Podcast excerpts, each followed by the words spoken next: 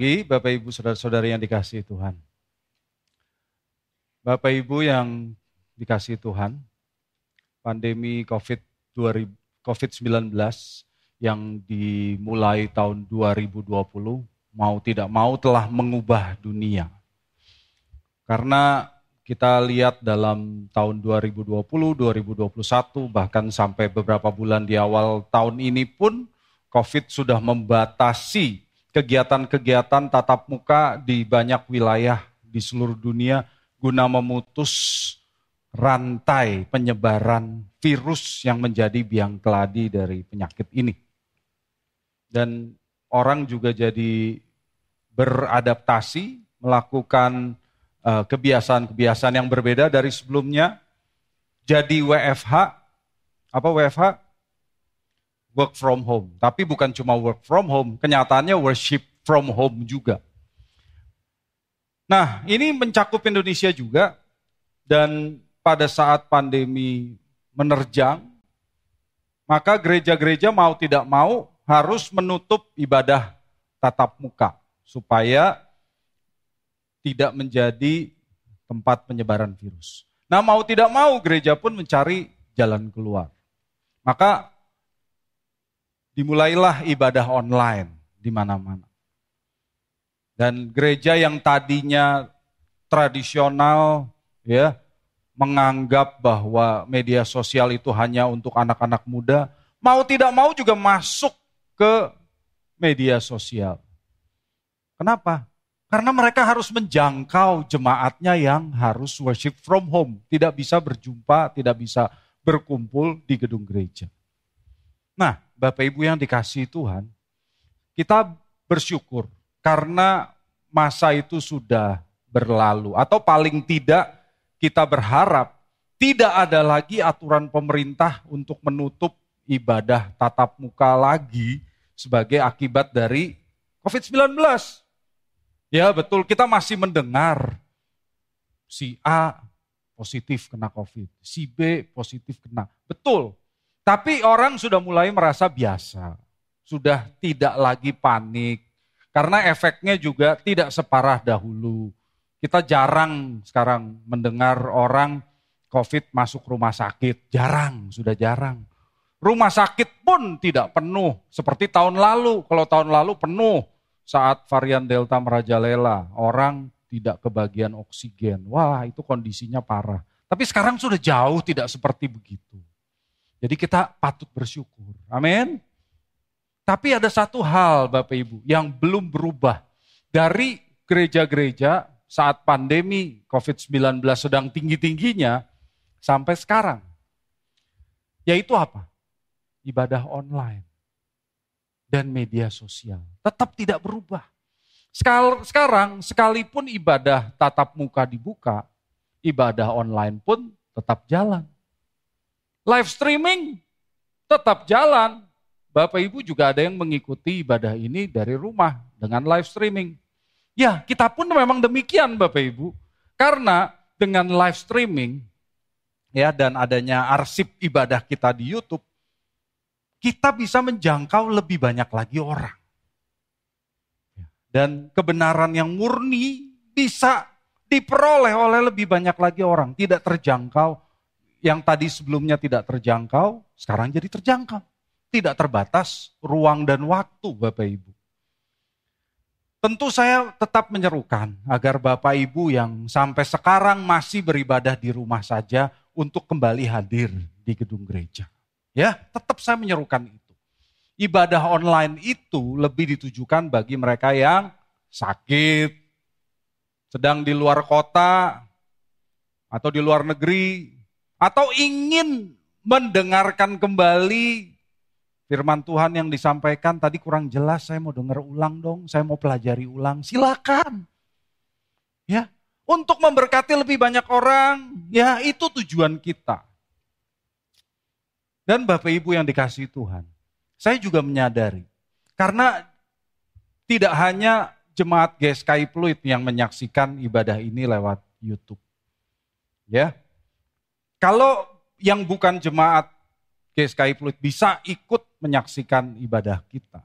Maka yang jemaat GSKI Fluid pun bisa juga menyaksikan video-video ibadah khotbah dari gereja lain. Boleh nggak? Ya boleh aja, nggak ada yang melarang kok. Nggak ada yang melarang Bapak Ibu. Tapi yang kali ini saya ingin sampaikan. Ya, kondisi ini membuat banyak orang jadi lebih mudah mencari yang mereka sukai. Pendeta-pendeta yang mereka sukai. Dulu sulit. Dulu sulit, betul nggak? Kalau kita mau cari pendeta tertentu sulit. Misalnya izin pinjam nama Pak Evans gitu ya. Kalau saya suka dengan khotbahnya Pak Evans gitu ya, saya harus hadir di tempat dia berkhotbah. Jadi saya harus cari dulu jadwalnya ada di mana. Ya, dikejar ke situ. Wah, ternyata khotbahnya di luar kota loh, di Surabaya. Apa yang saya lakukan? Karena saya ngefans, saya udah ngefans bener gitu ya sama Pak Evan, beli tiket pesawat. Habis kejar tiket kereta api. Habis juga bela-belain nyetir ke sana. Demi bisa denger khotbahnya Pak Evan. Gitu kan? Kalau zaman dulu bisa begitu Bapak Ibu. Pokoknya saya kejar ke mana pun. Dan sebagai hasilnya apa? Dia jadi tidak tertanam di gereja apa pun. Ya, jadi kalau ditanya, Pak, Bapak gerejanya apa? Wah, saya sih ikut khotbahnya Pak Evan saja, gitu ya. Gitu katanya. Jadi kalau ditanya sinodenya apa? Ada sih namanya Bapak Ibu. GKJJ. Gereja Kristen Jalan-Jalan. Ya, jadi nggak menetap. Terus nanti Bapak Ibu tanya sama saya, masa nggak boleh Pak? Kan Tuhannya sama. Tuhannya kan sama-sama Yesus. Iya betul, Tuhannya sama. Tapi kalau kita mencari hanya misalnya Pak Evan saja, itu jadi salah. Itu jadi salah. Karena Alkitab mengajar kita untuk tertanam di gereja lokal tertentu. Di mana kita bisa dilayani tentunya. Ya, kita bisa digembalakan dan kita juga bisa melayani. Karena jemaat Tuhan bukan cuma harus dilayani, tapi kita juga harus melayani. Jadi, Bapak Ibu, kesetiaan kita kepada Tuhan juga tercermin dari kesetiaan kita kepada gereja lokal kita. Iya, sama saudara-saudari yang gak kelihatan aja tidak setia kok berani-beraninya bilang setia sama Tuhan. Coba aja kita pikir begitu. Penggembalaan itu penting Bapak Ibu. Penggembalaan bukan cuma dengar firman. Banyak hal di mana jemaat harus saling berbagi. Jadi bukan hanya menerima firman saja. Kalau terima, terima, terima, terima nggak dikeluarin jadi apa? Makan, makan, makan, tapi nggak keluar gitu loh. Jadi apa tuh Bapak Ibu? Jadi penyakit, benar nggak? Jadi Bapak Ibu Saudara-saudari yang dikasih Tuhan. Memang ketika pandemi datang, kondisi langsung berubah. Karena ibadah online ada di mana-mana. Kalau ada yang suka khotbahnya Pak Evans, oh langsung ikutin aja dia ada di mana. Ikutin live streamingnya. Nggak perlu datang, nggak ada, dia tidak merasa ada kewajiban untuk hadir secara langsung. Toh saya bisa dengar khotbahnya Pak Evans secara online. Teknologi kan memungkinkan itu. Puji Tuhan. Nah, gitu kan perubahannya. Sebetulnya ini namanya apa? Egois, Bapak Ibu. Egois. Karena dia tidak mau bersekutu dengan jemaat lain dan tidak mau berbagi dengan jemaat lain. Gak tertanam di gereja apa pun. Sekarang lebih banyak daripada sebelum pandemi. Jadi ada sinodenya juga itu. Kalau dulu namanya GKJJ. Kalau sekarang GKO, bukan gereja Kristen Oikumene, bukan gitu ya. Gereja Kristen online. Atau GKY, bukan gereja Kristus Yesus, gereja Kristen YouTube. Ya kan?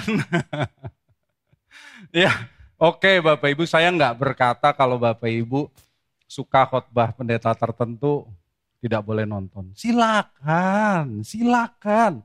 Suka khotbah Pak Evan, silakan nonton. Suka khotbah Pak Eras, silakan nonton. Suka khotbah Mark, silakan nonton. Betul, silakan. Tapi Bapak Ibu harus tetap tertanam di gereja lokal. Jadi itu tanggung jawab kita. Hadirlah siapa pun yang khotbah. Itu tanggung jawab kita. Itu kalau Bapak Ibu jemaat yang setia dan bertanggung jawab. Kalau nonton khotbah pendeta lain, silakan sesudahnya. Gitu kan? Itu tidak dilarang asal Bapak Ibu tetap tertanam di gereja lokal. Amin. Nah, Bapak Ibu, masalahnya nih sekarang ya. Kondisi pasca pandemi di mana jemaat bisa ikut khotbah, ibadah siapa pun di media online, membuat gereja dan juga pendeta-pendeta jadi bereaksi untuk menarik lebih banyak lagi customer dalam tanda petik. Ya, jemaat itu kan jadi customer yang beli jualan kita gitu kan. Itu banyak orang berpikir begitu. Maka Ya udah cari yang lagi ngetren apa. Oh jemaat sukanya khotbah yang praktis, yang singkat. Kasih. Bukankah customer adalah raja? Jemaat sukanya khotbah yang menyenangkan, motivasional, membangkitkan semangat. Kasih. Jemaat maunya yang enak-enak. Uh, cepat sembuh, cepat kaya, mujizat. Kasih. Kan customer adalah raja. Gitu kan? Loh banyak yang begitu loh. Parah loh kondisi hari ini Bapak Ibu. Sementara firman yang mendewasakan, yang membentuk pola pikir kerajaan surga, yang mengajak jemaat memindahkan hati ke kerajaan surga jadi nggak laku. Karena kenapa? Nggak populer. Nah, Rasul Paulus sebetulnya sudah memperingatkan anak didiknya, Bapak Ibu, Timotius tentang hal ini sebelum Paulus meninggal. Paulus sadar iblis itu akan memanfaatkan berbagai situasi agar firman yang murni dikalahkan oleh firman yang palsu. Nah, jadi Bapak Ibu harus hati-hati. Jangan sampai terpedaya oleh apa usaha iblis ini. Mari kita lihat pesan Paulus kepada Timotius tentang hal ini di 2 Timotius 4. 2 Timotius 4 ayat 1 sampai 5. 2 Timotius 4 ayat 1 sampai 5 di hadapan Allah dan Kristus Yesus yang akan menghakimi orang yang hidup dan yang mati, aku berpesan dengan sungguh-sungguh padamu demi penyataannya dan demi kerajaannya. Beritakanlah firman, siap sedialah baik atau tidak baik waktunya. Nyatakanlah apa yang salah, tegurlah dan nasihatilah dengan segala kesabaran dan pengajaran. Karena akan datang waktunya. Orang tidak dapat lagi menerima ajaran sehat, tetapi mereka akan mengumpulkan guru-guru menurut kehendaknya untuk memuaskan keinginan telinganya. Mereka akan memalingkan telinganya dari kebenaran dan membukanya bagi dongeng. Tetapi kuasailah dirimu dalam segala hal. Sabarlah menderita, lakukanlah pekerjaan pemberita Injil dan tunaikanlah tugas pelayananmu. Bapak Ibu, saudara-saudariku yang terkasih dalam Tuhan Yesus, di sini dalam bahasa Indonesia dikatakan Paulus berpesan dengan sungguh-sungguh kepada Timotius. Tapi sebetulnya yang digunakan itu adalah formula untuk menuntut seseorang di depan pengadilan. Jadi itu serius sekali. Karena Paulus memanggil Allah sebagai saksinya. Dengan demikian dia memberikan kewajiban kepada Timotius seperti sumpah yang harus dipenuhi oleh Timotius. Jadi ini nggak sembarangan. Ini nggak sembarangan. Dengan kata lain, Paulus itu menuntut Timotius untuk tetap memberitakan firman dalam segala keadaan. Baik atau tidak baik waktunya. Tidak bisa tidak, artinya begitu.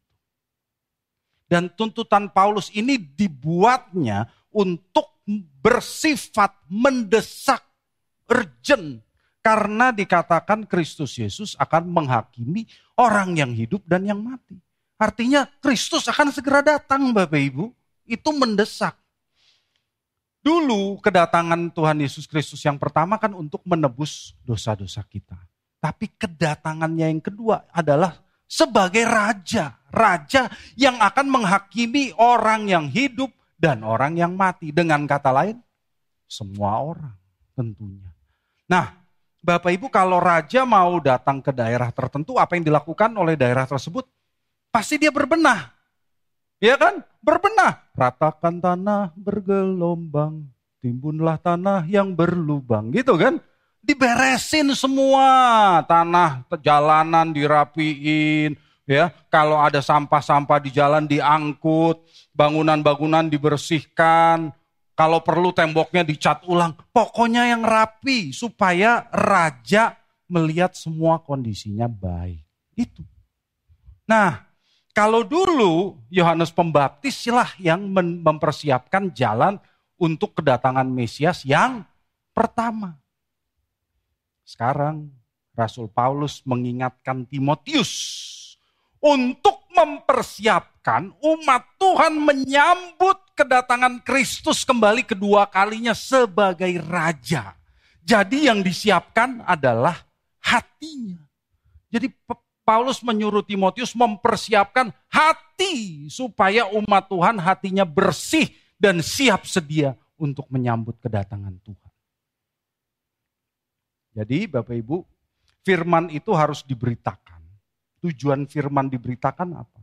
Agar umat Tuhan berjaga-jaga menyambut sang raja. Firman Tuhan disampaikan untuk membuat umat waspada dan menjaga diri supaya hidupnya bersih saat sang raja kembali. Jadi firman yang disampaikan di mimbar gereja itu bukan supaya jemaat senang, senang sendiri, kemudian bisa mengejar tujuannya, mencapai urusan apa yang diinginkannya, mencapai cita-citanya. Bukan. Perhatikan perbedaannya. Firman yang benar mempersiapkan hati umat Tuhan untuk berjaga-jaga menyambut sang raja. Firman yang palsu membuat orang senang sendiri, mengejar urusan sendiri, dan mencapai cita-citanya sendiri. Firman yang diberitakan itu tujuannya bukan sekedar memotivasi jemaat supaya bersemangat menghadapi hidup dan mengatasi masalah hidupnya. Tapi firman yang diberitakan harus memotivasi jemaat untuk hidup kudus seperti Kristus. Itu yang utama Bapak Ibu. Yang diberitakan itu apa Bapak? Yang diberitakan harus firman Allah. Firman Allah. Dan firman Allah itu terkandung di seluruh Alkitab. Karena di ayat kedua di sini, kata yang digunakan untuk memberitakan adalah kiriso. Kiriso. Ya, itu kiriso itu sesuai konteks zaman itu adalah bernuansa pemberitaan pengumuman dari sang raja kepada rakyat oleh seorang bentara. Ya, zaman sekarang kan kita pakai TV, kita pakai uh, YouTube, pakai medsos. Kalau zaman dulu raja harus mengirim utusannya bentara untuk membacakan pengumuman dari sang raja. Nah, itu namanya kiriso. Jadi tugas seorang bentara atau pemberita itu untuk memberitakan apa yang disampaikan oleh sang raja. Memberitakan apa yang hendak disampaikan oleh sang raja. Supaya rakyat dapat mengerti dengan baik. Jadi seorang bentara nih nggak boleh mempunyai agenda pribadi. Dia tidak boleh bicara hanya untuk menyenangkan rakyat, tetapi sebetulnya itu bukan pesan dari sang raja. Dia harus setia kepada tugasnya dan dia tidak boleh mengkhianati amanah dari sang raja dengan menyimpang dari apa yang diinginkan oleh sang raja. Betul? Ya. Boleh nggak kalau bentaranya dikasih tugas dari sang raja, terus dia bacanya nggak seperti surat ini loh. Dia baca yang lain, dia ngarang sendiri, boleh nggak? Nggak boleh. Nah itulah namanya kiriso. Jadi ini harus disampaikan dan harus diperhatikan oleh pemberita firman hari ini. Apa yang disampaikan oleh pemberita firman itu harus berasal dari pesan sang raja. Yaitu firman Tuhan yang terkandung dalam Alkitab. Pemberitaan firman harus berdasarkan Alkitab. Khotbah harus berdasarkan Alkitab. Itulah, jadi khotbah itu menjelaskan firman kepada jemaat supaya jemaat mengerti. Menjelaskan pesan dari sang raja supaya jemaat mengerti. Itu namanya khotbah. Ini jadi Bapak Ibu sangat berbeda dengan apa yang disampaikan oleh banyak pengkhotbah hari ini. Ya, beda. Lo kan pakai Alkitab, Pak. Tunggu dulu, tunggu dulu. Mereka banyak pembicara itu menyusun pesan-pesan motivasional yang menggugah semangat, isinya pesan-pesan positif, pengembangan diri yang populer. Lalu apa yang dilakukan? Dia buka Alkitab, dia cari ayat-ayat Alkitab yang bunyinya mendukung apa yang hendak disampaikannya tanpa memperhatikan konteksnya Bapak Ibu. Nah kalau seperti itu Bapak Ibu, itu bukan pemberitaan firman. Itu bukan pemberitaan firman. Itu bukan pesan dari sang raja. Itu pesan motivasi yang mencomot ayat-ayat Alkitab sebagai pembenaran. Pesan-pesan yang seperti itu tentu enak didengar, menghibur, menginspirasi, tapi tidak membawa jemaat untuk memindahkan hati mereka ke surga. Tidak mengajak jemaat untuk berjaga-jaga menyambut Kristus Sang Raja.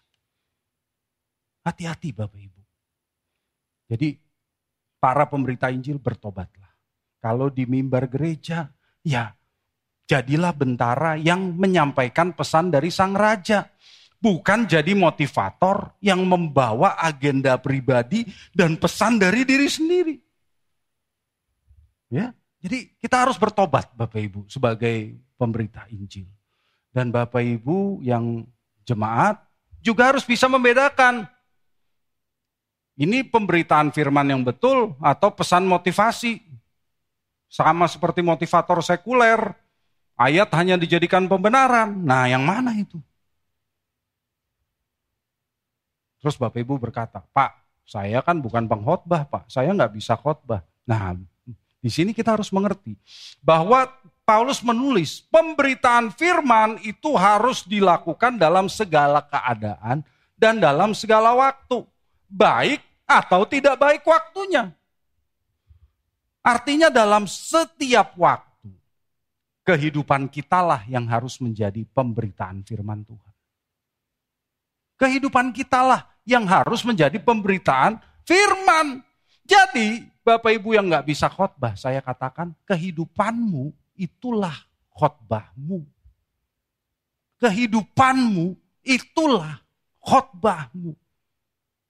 Saya pernah mengatakan hal ini, tapi saya ajak Bapak Ibu mengulanginya lagi. Coba ulangi saya. Kehidupanku adalah khotbahku. Nah, Bapak Ibu, Hidup kita harus jadi kesaksian bahwa kita ini hidup sesuai dengan firman Tuhan.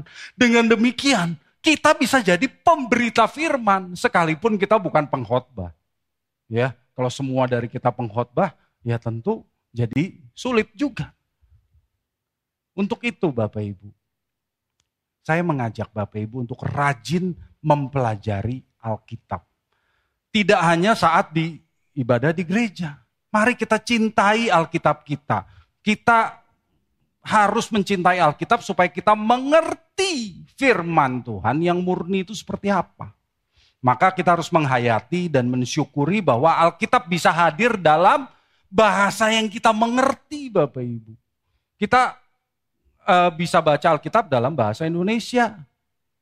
Kalau nggak ada Alkitab dalam bahasa kita, kita harus baca dalam bahasa apa? Ibrani atau Yunani. Ya bukan bahasanya Yunani, temennya Yu Jum, bukan. Itu bahasa Jawa gitu ya. Bukan. Ini bahasa Yunani, bahasa kuno, bahasa asli yang dipakai untuk menulis Alkitab. Gampang atau susah bahasa Yunani? Kalau yang kuliah teologi tahu. Susah. Susah Bapak Ibu. Bahkan banyak lulusan STT yang masih salah untuk mengartikannya loh. Susah Bapak Ibu. Ya, jadi kita harus bersyukur karena ada Alkitab dalam bahasa kita yang kita mengerti. Mau dalam bahasa Indonesia? Ada. Bahasa Inggris? Banyak. Bahasa Mandarin? Ada.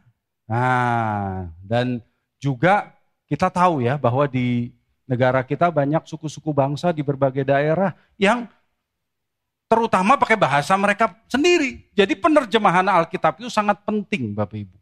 Supaya firman Allah dapat tersebar kepada suku-suku di seluruh pelosok negara kita. Agar mereka juga bisa menghayati firman, mereka bisa hidup sesuai firman dan hidup mereka pun bisa jadi pemberitaan firman. Nah Bapak Ibu Saudara-saudari yang dikasih Tuhan, tema hari ini bersumber dari tema kerja Lembaga Alkitab Indonesia, LAI tahun 2022. Saya ingin beritahukan bahwa mulai tahun 2022 ini, LAI menetapkan bulan September sebagai bulan doa Alkitab. Nah, sebagai gereja Tuhan yang menggunakan Alkitab bahasa Indonesia yang diterjemahkan dan diterbitkan oleh LAI, maka GSKI Pluit juga mendukung LAI. Dan kita pun ikut merayakan bulan doa Alkitab 2022. Itulah sebabnya temanya pun sama dengan tema bulan doa Alkitab. Nah, Bapak Ibu di bulan ini, apa sih bulan doa Alkitab itu? Saya mengajak kita semua bersyukur kepada Tuhan. Atas firman Tuhan yang tersedia dalam bahasa yang bisa kita mengerti. Dan juga kita doakan agar penerjemahan Alkitab ke bahasa-bahasa daerah juga bisa berlangsung dengan baik sesuai dengan kehendak Tuhan. Supaya saudara-saudara kita yang uh, menguasai hanya bahasa daerahnya sendiri juga bisa mempelajari Alkitab seperti kita Bapak Ibu. Nah, pada bulan ini kita akan mengadakan persembahan khusus bulan doa Alkitab. Ya, yang akan dikirimkan kepada Lembaga Alkitab Indonesia untuk mendukung pembaruan terjemahan Alkitab ke dalam bahasa daerah Nias, Sumatera Utara. Sampai saat ini penerjemahan ini sudah mencapai 60 persen dan masih butuh waktu 4 tahun. Biayanya yang dibutuhkan masih sekitar 900 juta rupiah. Dan LAI sangat men, men, membutuhkan dukungan dari gereja-gereja di Indonesia. Karenanya saya juga mengajak, mari kita ikut berpartisipasi ya. Berapapun akan sangat membantu Bapak Ibu. Nanti rinciannya akan disampaikan pada saat pengumuman. Jadi saya ajak Bapak Ibu ikut membantu. Amin. Nah, Bapak Ibu dengan mempelajari dan mengerti Alkitab dalam bahasa yang kita mengerti tentunya ya, kita bisa siap sedia untuk mengikuti apa yang dipesankan oleh Paulus. Menyatakan apa yang salah menegur dan menasehati dengan kesabaran dan pengajaran supaya orang siap untuk menyambut kedatangan sang raja. Orang suka ditegur atau enggak Bapak Ibu? Enggak, siapa yang suka ditegur? Enggak, orang tuh enggak suka ditegur.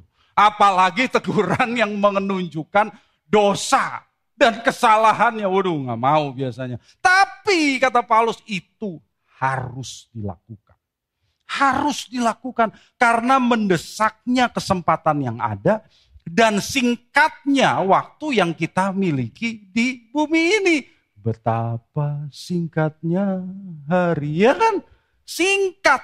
Jadi tentu kita harus melakukannya. Dengan penuh kesabaran tentunya, kata Paulus juga ya. Penuh kasih dan kesabaran. Bapak Ibu punya cara masing-masing kalau mau menegur orang. Nggak bisa asal, woi itu dosa. Woi, masuk neraka kamu nanti. Jangan begitu. Ya. Jadi orang butuh waktu untuk berubah. Loh, kita sendiri juga berubah butuh waktu kan? Jadi jangan memaksa, apalagi dengan cara yang kasar. Nah, kalau jemaat harus siap sedia Bapak Ibu, apalagi pendeta yang berkhotbah di mimbar. Khotbah tentu harus menyatakan apa yang salah. Ya, jadi kalau ada teguran dari khotbah ya wajar. Khotbah itu harus menyatakan apa yang salah. Khotbah itu bukan terus-menerus bertoleransi terhadap dosa atau terus-menerus mengajarkan positive thinking saja. Ya, khotbah itu harus tegas menyatakan itu salah. Saya setuju dengan William Barclay teolog dari Skotlandia abad ke-20 yang berkata begini. Setiap pengajar yang pengajarannya membuat orang meremehkan dosa adalah ancaman terhadap kekristenan dan umat manusia. Ya, orang yang pengajarannya meremehkan dosa itu ancaman buat kekristenan dan juga buat umat manusia secara keseluruhan, Bapak Ibu. Jadi saya nggak mau seperti itu. Saya nggak mau seperti itu, Bapak Ibu. Nah, Bapak Ibu saudara-saudari yang dikasih Tuhan. Mulai sekarang coba kita identifikasi. Ya. Seperti apa yang layak didengar khotbahnya, ajarannya, dan siapa yang tidak layak didengar. Jangan berkata begini Bapak Ibu. Wah, semua pendeta sama aja. Ojo dibanding ke. Jangan dibandingkan wong kok ngene kok dibanding-banding ke gitu ya. Jangan, bukan begitu Bapak Ibu. Kita harus bisa membandingkan pengajaran. Mana yang alkitabiah, mana yang tidak. Mana yang benar, mana yang tidak. Gitu kan? Kalau kita nggak bisa membandingkan, kita terima semuanya terus gimana? Kan kita mau siap-siap menanti kedatangan sang raja, ya harus benar dong. Harus cari yang benar. Tadi seperti Paulus berkata di 2 Timotius 4 ayat 3 sampai 4. Ada waktunya. Dan kalau sekarang sih saya katakan sudah tiba waktunya. Bahwa orang tidak dapat lagi menerima ajaran sehat. Tapi mereka mencari guru-guru yang memuaskan keinginan telinganya. Kalau dalam bahasa aslinya, menggelitik telinganya bikin telinganya itu dikitikin gitu ya. Senangnya carinya yang seperti itu. Aduh. Jadi Bapak Ibu hati-hati ya. Banyak orang yang mencari siapa yang ingin mereka dengarkan. Itu salah. Harusnya Bapak Ibu mencari apa yang harus Bapak Ibu dengarkan. Bukan siapa yang ingin Bapak Ibu dengarkan, tetapi apa yang harus Bapak Ibu dengarkan.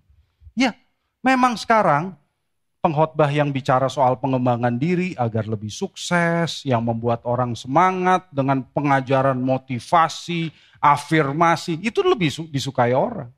Tapi saya juga harus katakan ya Bapak Ibu, ini juga yang saya katakan ini riskan. Saya juga tahu mungkin Bapak Ibu ada yang nggak suka apa yang saya katakan. Tapi Firman bilang begini ya saya harus katakan gitu ya. Ini kata Firman, jadi saya harus sampaikan. Jangan sampai loh ya kita malas jadi sebaliknya juga. Jadi apa yang dikatakan oleh Paulus adalah ya ajaran yang disampaikan oleh Paulus ini juga menegur Bapak Ibu yang punya anggapan Oh, saya cuma suka pendeta A.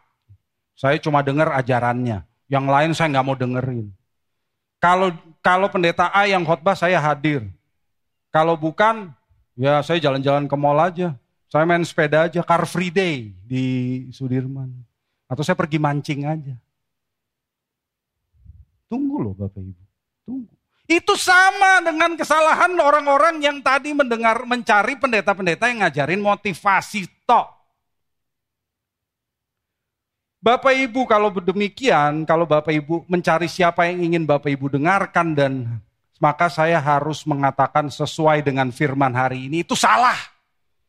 Bapak Ibu juga artinya hanya mencari siapa yang Bapak Ibu sukai. Yang menyenangkan telinga Bapak Ibu. Benar nggak? Kalau ada orang yang suka komedi, ada yang suka tragedi. Kalau ada yang suka bodor, ada yang suka horor gitu kan. Kalau ada yang suka dimotivasi, kamu bisa, kamu bisa. Ada juga yang suka dimarah-marahin.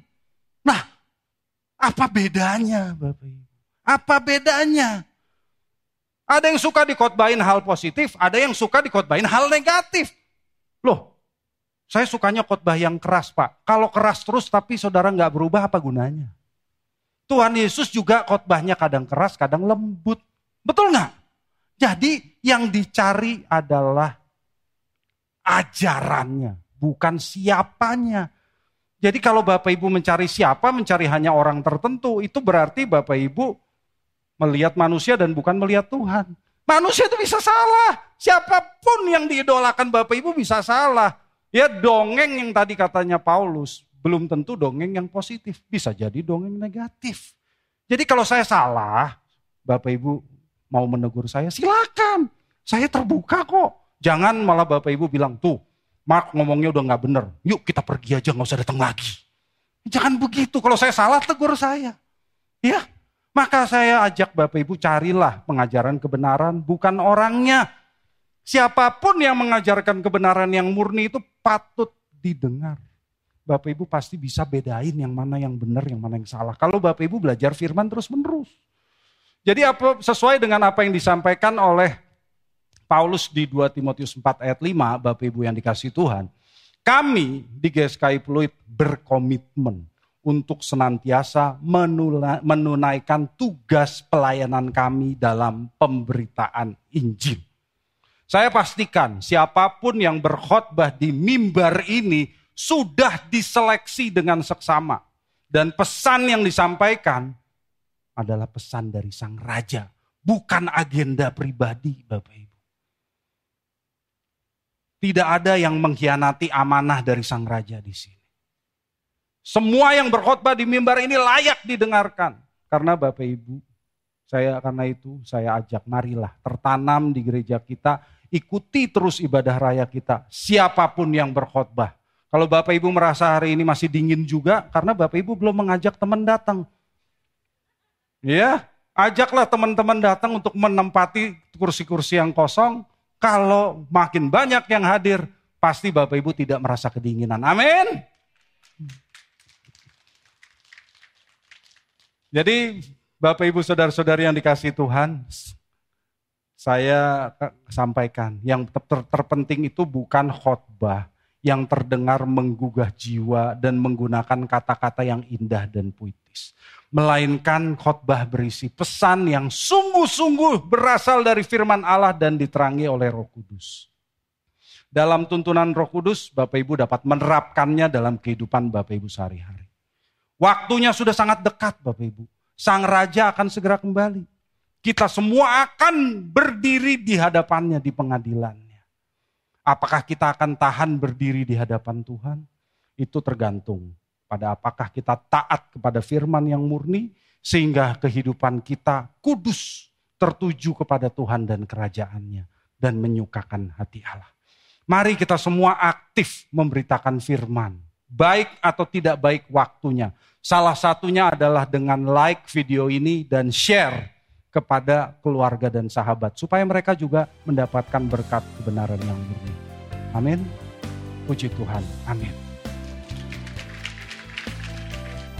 Bagi Bapak, Ibu, Saudara-saudari yang terpanggil untuk mendukung pelayanan GSKI Pluit dapat memberikan persembahan ke rekening BCA KCU Pluit dengan nomor 1686533388.